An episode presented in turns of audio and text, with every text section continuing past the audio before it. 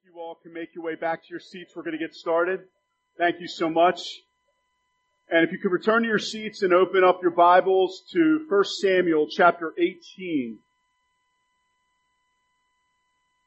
1 Samuel chapter 18 is going to be our scripture this morning. And I want to wish you also, church, a very Merry Christmas.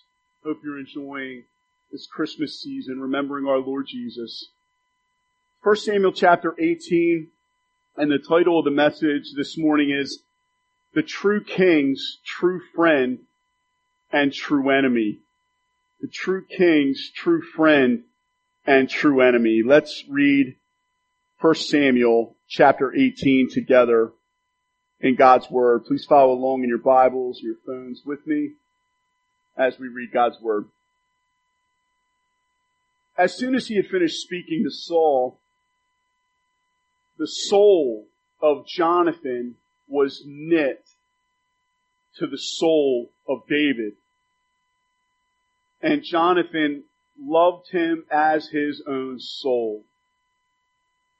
Took him that day and would not let him return to his father's house. Then Jonathan made a covenant with David because he loved him as his own soul. And Jonathan stripped himself of the robe that was on him and gave it to David and his armor and even his sword and his bow and his belt. And David went out and was successful wherever Saul sent him so that Saul set him over the men of war. And this was good in the sight of all the people and also in the sight of Saul's servants. As they were coming home, and the context here is right after the battle with, between David and Goliath.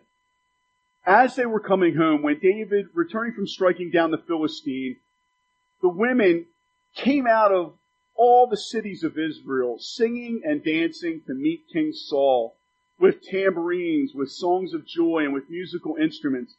And the women sang to one another as they celebrated.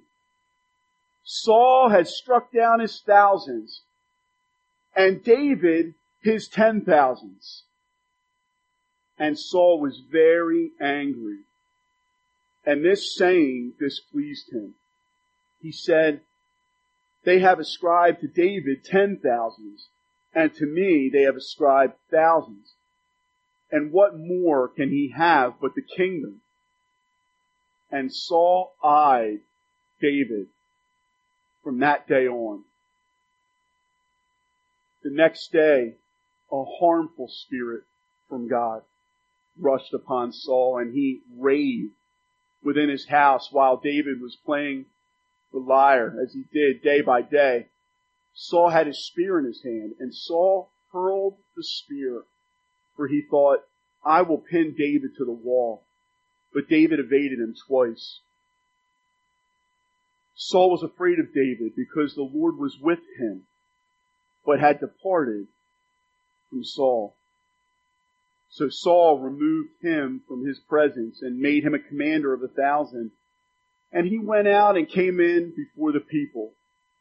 And David had success in all his undertakings, for the Lord was with him. And when Saul saw that he had great success, he stood in fearful awe of him. But all Israel and Judah loved David for he went out and came in before them. And Saul said to David, Here is my elder daughter, Merab. I will give her to you for a wife. Only be valiant for me and fight the Lord's battles. For Saul thought, Let not my hand be against him, but let the hand of the Philistines be against him. And David said to Saul, Who am I and who are my relatives, my father's clan in Israel, that I should be son-in-law to the king? But at the time when Merab, Saul's daughter, should have been given to David, she was given to Adriel the Meholathite for a wife. Now Saul's daughter Michal loved David, and they told Saul, and the thing pleased him. Saul thought, let me give her to him, that she may be a snare for him, and that the hand of the Philistines may be against him. Therefore Saul said to David a second time, you shall now be my son-in-law. And Saul commanded his servants, speak to David in private and say, behold, the king has delight in you and all his servants love you. Now then, become the king's son-in-law. And Saul's servants spoke those words in the ears of David. And David said, Does it seem to you a little thing to become the king's son-in-law since I am a poor man and have no reputation? And the servants of Saul told him, Thus and so did David speak. And then Saul said, Thus shall you say to David, the king desires no bride price except a hundred foreskins of the Philistines that he may be avenged of the king's enemies. Now Saul thought to make David fall by the hand of the Philistines. And when his servants told David these words, it pleased David well to be the king's son-in-law. Before the time had expired, David arose and went along with his men and killed two hundred of the Philistines. And David brought their foreskins, which were given in full number to the king, that he might become the king's son-in-law. And Saul gave him his daughter Michal for a wife. But when Saul saw and knew that the Lord was with David, and that Michal, Saul's daughter, loved him, Saul was even more afraid of David. So Saul was David's enemy continually. Then the commanders of the Philistines came out to battle, and as often as they came out, David had more success than all the servants of Saul, so that his name was highly esteemed. Again, the true king's friend and true enemy. Let's pray together. Oh, Holy Spirit, would you please bless the preaching of your word this morning to our hearts and help our hearts to be ignited with even more love and passion for the Lord Jesus Christ. Help us to see Christ even in this passage of scripture that deals with David and Jonathan and Saul's relationships and inspire us and move us to everything that is good and right and holy in our conduct toward one another and towards you. We thank you for laying down your life, Jesus, and dying on the cross for us. And we, we are so blown away that you would have loved us so much. Thank you for your steadfast love and your faithfulness to us. We are so grateful and so thankful to be saved. In Jesus' name, amen. Amen. Well, the, the context here, like I mentioned, is right after the battle between uh, David and Goliath. Right in the section previous, there's a, a glorious description of uh, the true king, King David, who had been anointed by Samuel already in private, though it hadn't been publicly acknowledged yet to Israel. The true king, King David, uh, slays Goliath and, and holds Goliath's head in his hands before King Saul. And it's a glorious picture of the true king stepping forth to uh, be a fulfillment of the scripture that the seed of the woman will crush the head of the serpent in the glorious gospel. David, we saw last week, is a type of Jesus Christ, and we see in his victories, in his courage, and in his victory on the battlefield over the servant of the serpent, we see King David displaying the character and also the person of Christ in his representation of him as the first king. The dawning of the king takes place here in this context. And I'm so thankful for our Advent series where we're looking at the dawning of the king because we see, we see King Jesus being born in the manger in Bethlehem. We, we need to remember the long history backward that traces all the way back to the very beginning. But but in terms of the kingly line of Christ, we see that here with King David as he was anointed the true king of Israel from the tribe of Judah by the prophet Samuel in the previous chapters. And how that came about by way of background, if you remember in 1 Samuel chapter 15, when the Lord rejected Saul, if you look there with me, um, in, in 1 Samuel chapter 15, uh, verse 28, we, we recognize that the Lord had rejected Saul as king for his disobedience in relation to his battle with the Amalekites. Saul disobeyed God's orders as the king and he's rejected as king on account of that. Saul really represented the choice of the people, the choice of man, but David is the choice of king from God. That's really the contrast you see that Saul was man's choice. David is God's choice. A man after God's own heart. And it happens in verse 28 in 1 Samuel 15 when the Lord says, in verse 28, and Samuel said to him, the Lord has torn the kingdom of Israel from you this day and has given it to a neighbor of yours who is better than you. And so this really comes down as the will of God from the Lord to King Saul. He hears it through the prophet himself that it is the will of God that the kingdom be torn away from you and your house and God has given it to a neighbor of yours who is better than you. It was Saul's duty at that moment to align his heart with the will of God and to submit to the will of God and to God's plan, which was now to raise up King David, who was from the tribe of Judah. Saul was from the tribe of Benjamin, but we know that the king was to come, the true king was to come from the tribe of Judah, which David represents. Saul had an opportunity for real repentance, and Saul had an opportunity to align his heart with the word of the Lord. And even though it was a bitter pill because of his disobedience, and we're going to see this throughout this next section and series, brothers and sisters, where we're looking intently into the life of David, which I'm really looking forward to together with you all. I, I, I've been musing a lot on this throughout my, my study of 1st and 2nd Samuel, and I'm so excited to be in 1st and 2nd Samuel with you. Just what, what might have been, what could have been, if Saul would have only humbled himself like we saw David humble himself, even in 1 Samuel 18, where there's numerous instances where we see David's own self-assessment of calling himself a man of no reputation. He just got done slaying Goliath. He's got songs being sung about him from the daughters of Israel, praising him for slaughtering tens of thousands of God's enemies, and, and yet he regards himself not very highly. And as the scriptures teach us, do not think more highly of yourselves than you ought. We see David representing the humility of Jesus Christ, whereas we see Saul as man's choice of king representing really the pride of man.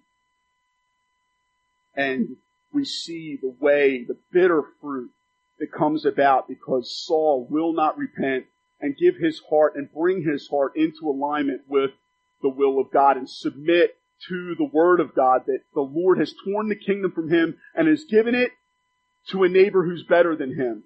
Immediately, Samuel knew and the house of Jesse knew that if Saul finds out that it's David, he's going to kill this young man. And they didn't trust Saul right from the start, but oh, if only Saul would have submitted to the will of God the, the asset and the blessing that him and Jonathan as warriors on the battlefield would have been to the uniting of the kingdoms, the northern tribes and the southern tribes earlier without bloodshed and warfare underneath of King David and what it could have been, but pride prevented it. And we see it here in 1 Samuel chapter 18. The true king is King David. And the true king, King David, has a true enemy that is displayed in the beginning right here in 1 Samuel chapter 18. And brothers and sisters, we're going to see a couple characteristics here of a true enemy and how it manifests itself in the life of David, the true king. He has a man in Saul who has become jealous of him we see all throughout the Proverbs of how jealousy in the wisdom literature is, is a, is a grievous sin and it leads to bitter, bitter fruit. And it all happens while Saul overhears this song about David getting more glory off of the battlefield than him. He had an opportunity here to just say, hey, you know what? Yeah, this young man went out to fight Goliath and not me. And he is worthy of this praise. He could have entered into the praise of David, but instead he recognized that David was being praised greater than him and he took offense at it. This is all going on in his heart and, So brothers and sisters, we've got to recognize that there's, there's things that are applicable here to us as we are living out our lives. We have to constantly keep a close watch on our own lives and doctrine. Pay close attention to your lives and doc- doctrine closely because as you look in your own heart and you see uh, sinful comparison taking place between a brother or a sister and you and there's a sense of them being greater or acknowledged as greater than you. There's a moment there where you can either humble yourself and enter in to the praise in that moment or you can allow your heart to give itself over to jealousy and you can become an enemy to that person even privately rather than a true friend like God calls us to be. It starts here with jealousy. He had brought David in close, but when he heard the song sung, there was something that just turned his heart. And the praise of another revealed Saul's wicked heart. And so brothers and sisters, let us pay careful attention to jealousy in our lives. It can destroy relationships. It can wreak havoc and division in the life of a local church and wreak havoc on its unity. When even one man or one woman gives themselves over to sinful jealousy, it can burn like a fire and it can destroy. And it begins in the heart. And we see that that jealously, that jealousy transformed King Saul into a true enemy. To where as you see the text progress throughout 1 Samuel chapter 18, we get all the way over to verse 29. Look at that verse together again with me, please. Saul was even more afraid of David. So Saul was David's enemy continually. There's a progression throughout 1 Samuel 18 where he first gives way to jealousy and then secondly, Saul begins to give way to fear. He, he, he actually has a, a reaction that's fearful. But the first is jealousy in verse 8 and then we see that Saul in, in verse 8, after the jealousy, he becomes very angry. He is displeased. And so the anger of Saul flows out from his jealousy toward David and that he gives himself over to great anger and then he's marked by fear. If you look at verse 12, it says, Saul was afraid of David because the Lord was with him. Now think about that manifestation of fruit in the man who's supposed to be the king of the people of God. He saw that the Lord was with somebody. And instead of praising God for it and celebrating that evidence of grace, he feared him. And it was again evidence of his heart having wandered from the Lord. You have to understand Saul, when he was anointed king, they celebrated bank offerings to the Lord and feasted together and gave praise and sacrifice to God. This was a man whom Samuel the prophet had anointed king. But what started out so well began to become more and more corrupt as this man gave himself over to jealousy and then to anger and then to fear. In relation to this, you see it and it's just, oh, it's such a sad verse in this section. If you look in verse 9, it says, and Saul eyed David from that day on. To eye somebody is to begin to just view them with perpetual suspicion and to look upon them with a heart that is no longer for them. It's completely for yourself and you begin to calculate and look out for how you might be able to do them harm. He eyed David. He viewed him with suspicion and jealousy and it's, oh, it's so, so very ugly and sad and brothers and sisters, we are capable of these same sins and they can come up in a moment of time. What's so interesting is it's just the, the daughters of Jerusalem are celebrating over the victory on the battlefield. And, and there's this test that comes. And the Lord tests our hearts as well. And oh, that when someone is praised more than we are, May our response to the Lord in private be one of giving thanks for our brother, giving thanks for our sister, in the Lord and may we do everything to lock down and kill the temptation towards sinful jealousy, sinful anger, eyeing one another with suspicion and sinful comparison. And that can be a great sin of both men and women where we see the fruit of this in our lives, brothers and sisters, and where we even see it now. Let us all repent while we have time before we evolve into such a place to where that person becomes our enemy continually. Oh, how grievous and how sad. And all could have been prevented by humility and a true desire to unite our hearts with the will of God. Saul was opposing God, not David. He saw God was raising him up. He began to be suspicious that this is going to be the one. This is going to be the guy that's going to replace me. And instead of doing everything he could to position David for success, he begins to plot after his harm. He was a true enemy to the true king. And brothers and sisters, we have to recognize we are either a true enemy of the true king, King Jesus, or we are a true friend to the true king. There are no alternatives. Are we united in our hearts toward the will of God? Are we submitted to His will, even when it cuts against the grain of what our preference would be? It could not have been easy for him to have the kingdom torn away from him but true humility and repentance. His jealousy over uh, David's role, his future role as king over Israel, his position and status, his success, led him to give himself over to sin. And look at what it opens himself up to in verse 10.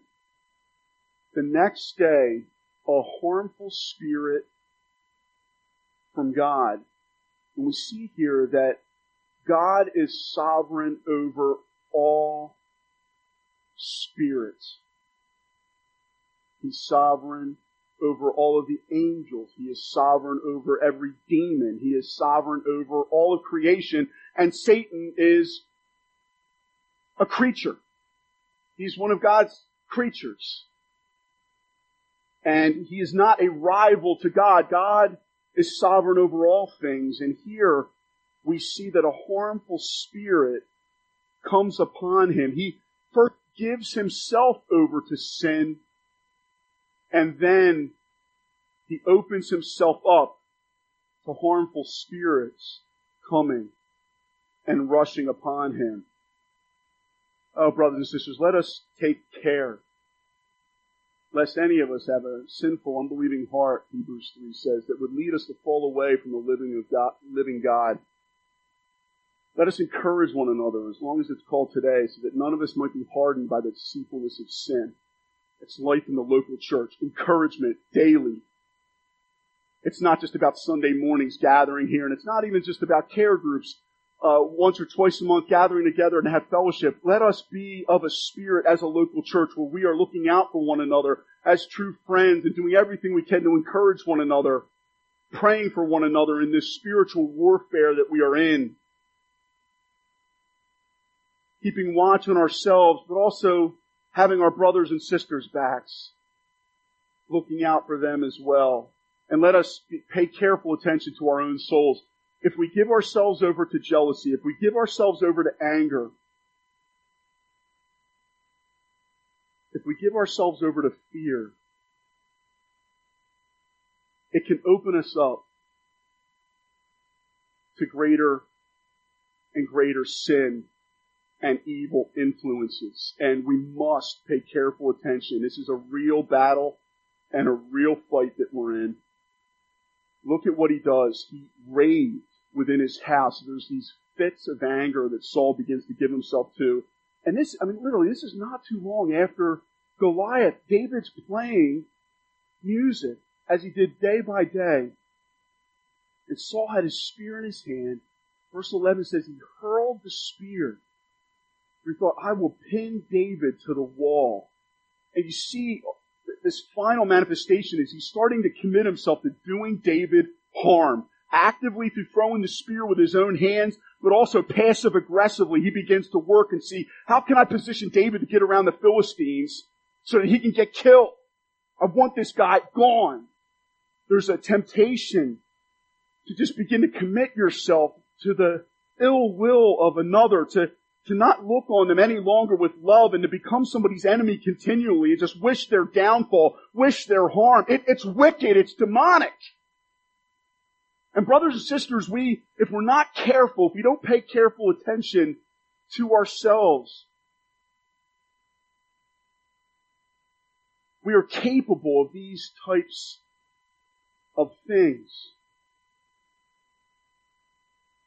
Philippians chapter 2 admonishes us, do nothing out of selfish ambition or vain conceit, but in humility consider others more significant than yourselves. Saul's the opposite of that in this passage. He's not walking in the Spirit of Christ. And he is so committed to his will that he has now come in opposition to God's will.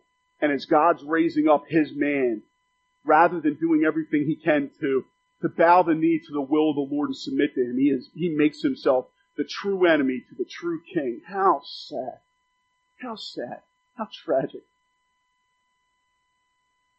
and how real scripture is. I love how God's word is just so real about the battles that the human heart faces and how wonderful the Lord is. So the true enemy is marked by jealousy, anger, fear, and a desire to do harm. Every chance he's getting, he's doing everything he can for David's hurt. That's a true enemy. All David had been was loyal, loving, kind, helpful.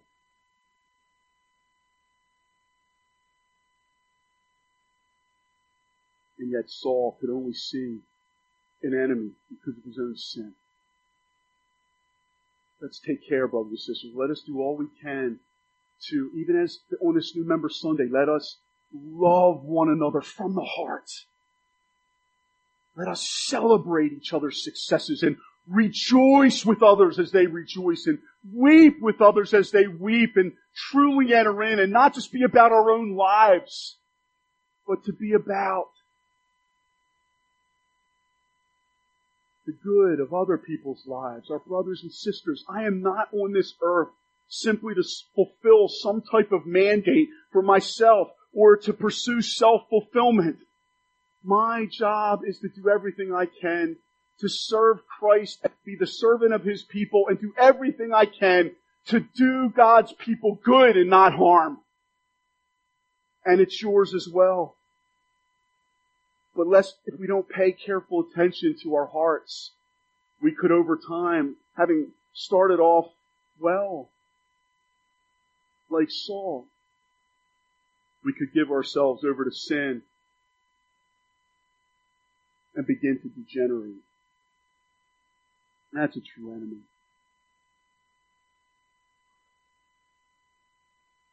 True Christians are going to have true friends and true enemies. Scripture says, beware when all men speak well of you the presence of enemies is no sign that you're outside the will of God. Actually, if you have enemies, it's more of a sign that you're actually taking a stand for the gospel. You're going to have people that love you and you're going to have people that hate your guts. We can't live life in this wishy-washy, like I'm going to try to please everybody and garner everybody, even the world's approval. We have got to plant our feet on our convictions on God's Word. And as we do that and as we herald Christ, we're going to have true friends. And we're going to have true enemies. And we're going to need one another. Where you see the admonitions in scripture to, to not eye one another like Saul and fight and devour one another, lest we be consumed by one another. No. Here in the church, we are to be kind and tenderhearted toward one another, forgiving one another, even as God in Christ has forgiven us. We are to be different in the covenant community of the local church. We are to be loving and kind and to prefer one another, love one another. May God mark us with that kind of spirit for His glory by His grace. I'm so thankful for the love within our church. And I'm also recognizing that the precious unity that we have in the gospel is something that we have to fight for. And that fighting begins first in our own hearts as we think about, as we talk about, and as we act out toward our brothers and sisters whom we are in fellowship with. Well, that's a true enemy. David had one in Saul, and we're going to see that play out in the coming weeks. And just a quick note here, I, you know, one of the things we can grieve over is the presence of true enemies, and, but you know, if all we ever had, or if all David ever had were true friends, I just want to just give this happy, encouraging thought. If all David had was true friends, and if all Christ ever had was true friends, but if all David ever had was true friends, we wouldn't have the book of Psalms. We are pressed down into the dust and pressed onto our knees through the difficulties of individuals like this who are committed to our harm. But you know what? Those are times that make us desperate for Jesus. And so, brothers and sisters, God works all things together for the good of those who love Him. That individual at work that is a constant thorn in your flesh and who is making life difficult day in and day out, they are jealous of any time you are making gains and going forward and being a blessing and they are difficult to deal with men and women of the church, as you are out there working and you are dealing with these kinds of things, recognize that the good sovereign hand of your God is behind you and he is pressing you down to your knees for your good, not for your harm, for your good. Oh, well, in the midst of that, we see a contrast, a vivid striking contrast in relation to a true friend. And here we see Saul's son, Jonathan. True friendship comes sometimes from the most unlikely of places and places that absolutely surprise us. And here, you have to understand the context. Jonathan would have been king next. If anybody had cause for real jealousy, it would have been Jonathan. Saul was king. He's already tasted that. Jonathan never got to taste throughout his life for one day what it was like to be king. He never got that role. But all that comes out of him is he is so submitted to God and so submitted to his will that when the Lord has determined to rip the kingdom and tear it out of the kingdom and the house of his father for his father's sins, the man that God raises up as the true king, Jonathan recognizes that's the will of God. And I'm going to come underneath of that and bow my knee before the Lord, humble myself as somebody prophesied, underneath the mighty hand of God and trust the Lord. And I am going to unite my heart with this man. I'm going to be his true friend. Instead of jealousy, instead of fear, instead of harm is genuine love. And that love is so deep and so close and intimate between him and David, and it lasts throughout their life. And I, I don't even know if we're going to be able to get into all this today. I, it may just be to introduce it, introduce us to it. It is so deep and so sweet that wicked interpreters of the Bible have actually gone on to say that what existed between David and Jonathan was an immoral, ungodly relationship. And that is absolutely a lie from the devil. This is true brotherhood, true friendship between two men who are united in their hearts underneath of God's will and God's cause.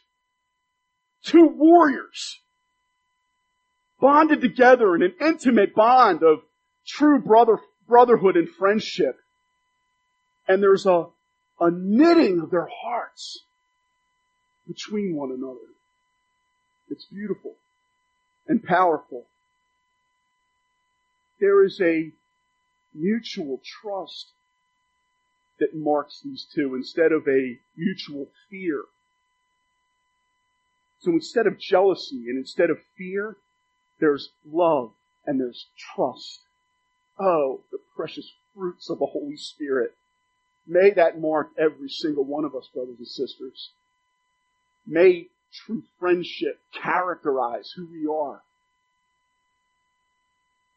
And there's also, instead of a commitment to do David harm, manifested out from his father, there is a commitment to do David good.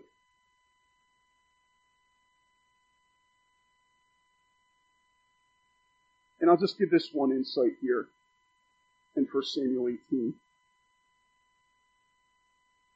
It's right in the beginning. As soon as he had finished speaking to Saul, the soul of Jonathan was knit to the soul of David. How powerful, how wonderful when God does this in a, in a man's life, in an iron sharpening iron relationship or, or two women coming together in Christian friendship in this type of bond. And Jonathan loved him as his own soul.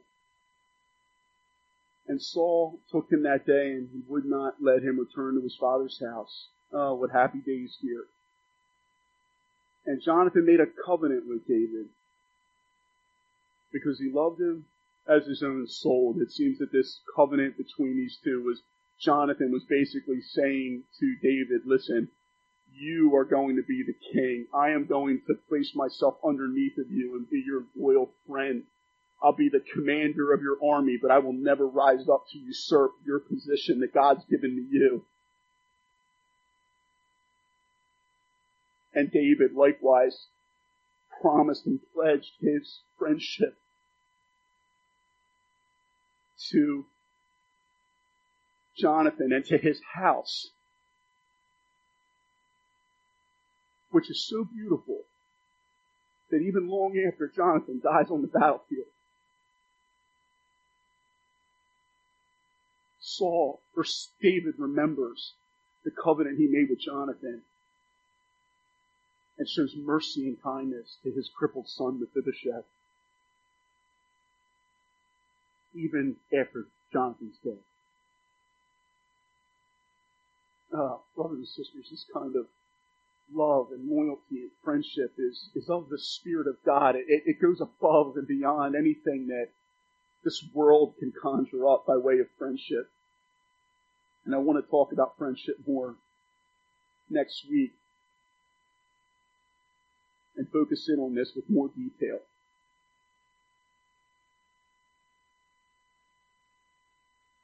But I couldn't help but think as I was just working this message, and I can't wait to get into David and Jonathan's relationship more next week, but let me just say this in closing. We have a friend that sticks closer than a brother. And we have someone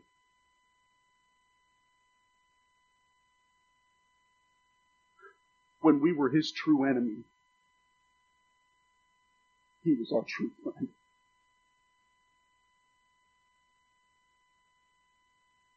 While we were still sinners,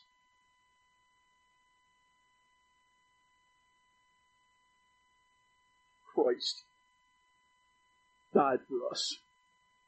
And you know what our happy future is? If you have repented of your sins and trusted in Jesus, not only are you forgiven and saved, and you're going to enjoy this Christian life here down in this earth, but you're going to see Jesus face to face.